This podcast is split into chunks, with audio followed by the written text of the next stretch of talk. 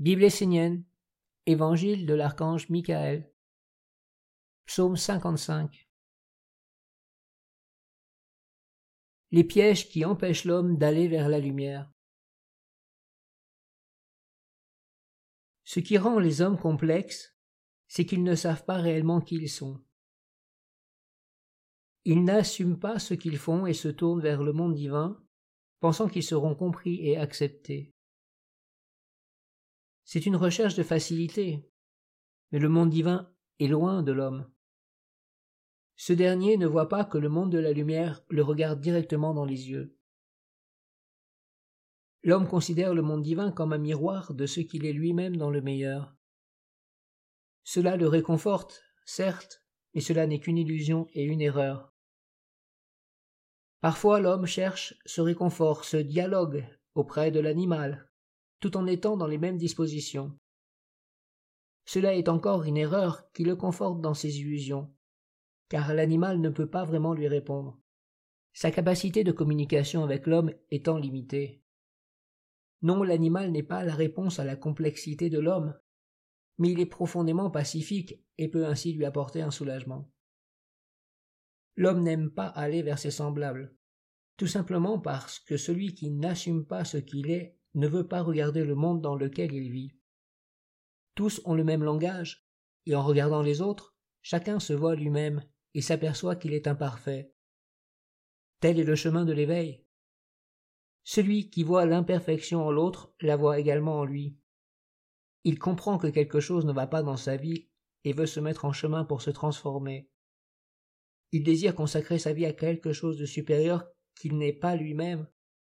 Un nouveau piège apparaît alors, car l'homme n'accepte pas ce qu'il est, et surtout le monde invisible qui se révèle à travers lui et à travers les autres. Il ne veut pas affronter cette réalité. L'homme n'accepte pas le fait d'être un homme à cause de la réalité du monde invisible qui vit autour de lui. Il vit sans réfléchir, s'associe avec des hommes, des mondes, sans réellement prendre conscience de toutes ces associations et de tout ce qu'il engendre et fait vivre dans ces mondes invisibles autour de lui et en lui. L'homme se rassure, éteint la conscience et la sensibilité de son âme.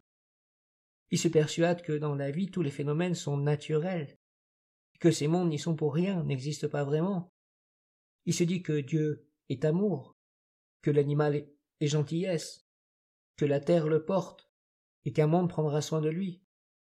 Il se rassure et s'endort lui-même, il refuse de s'éveiller et de percevoir la réalité des mondes invisibles autour de lui. L'homme doit assumer ce qu'il est et être responsable de tout ce qu'il engendre et fait. Il est facile pour un homme de communiquer avec des mondes supérieurs ou de voyager dans des mondes inférieurs. Beaucoup d'hommes le font.